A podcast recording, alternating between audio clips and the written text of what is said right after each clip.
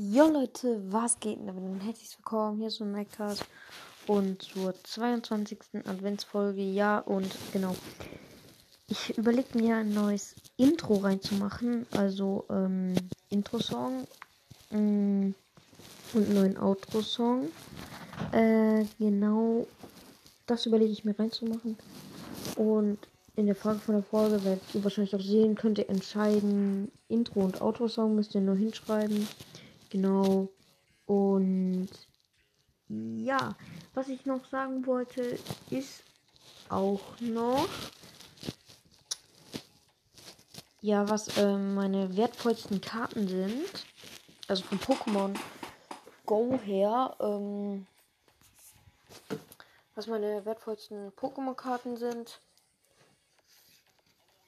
Ja, ähm, ich habe die ja schon vorgestellt. Ein paar, warte mal kurz gleich noch kurz Tür zu. So. Mm, genau. So. Ja, was meine wertvollsten Pokémon-Karten sind. Ich habe ja meine Pokémon-Karten schon vorgestellt. Mm, was jetzt also meine wertvollsten sind. So.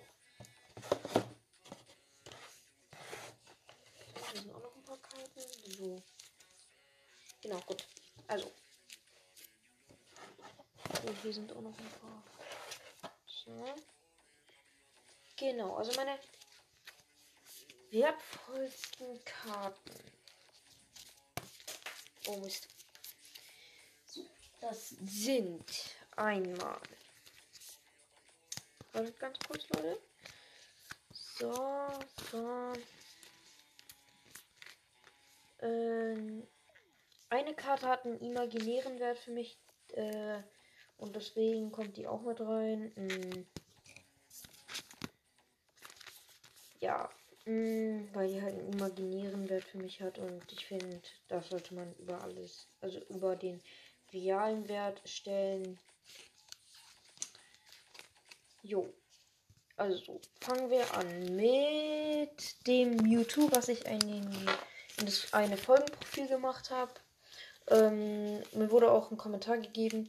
Da wurde auch gesagt, ähm, das Mewtwo ist richtig viel Geld wert. Ja, das stimmt. Äh, das Mewtwo ist tatsächlich viel wert. Und ähm, ja, also das Mewtwo, dann äh, das zweite ist der Kreizert, also der Glurak, den ich aus der Pokémon-Kartenbox Champions Path gezogen habe. Die Elite Trainerbox, die ich geöffnet habe. Also nicht gezogen, sondern die Promokarte. Äh, der hat ja Claw Splash, also 80 Damage und Fire Spin 220 Damage. Ist ja Full Art. Mhm. Dessen Wert steigert sich ja auch immer. Dann kommt mein Feldgebläse. Das habe ich aus einer Samasenta, nee, Seeschirmbox gezogen. Mhm. Ein Feldgebläse, genau. Es ist so eine, also mit so einem goldenen Hintergrund und dass dann das so ein Gold ist. Wisst ihr, was ich meine? Also diese Trainerkarten halt eben. Äh, nicht mehr so normal sind.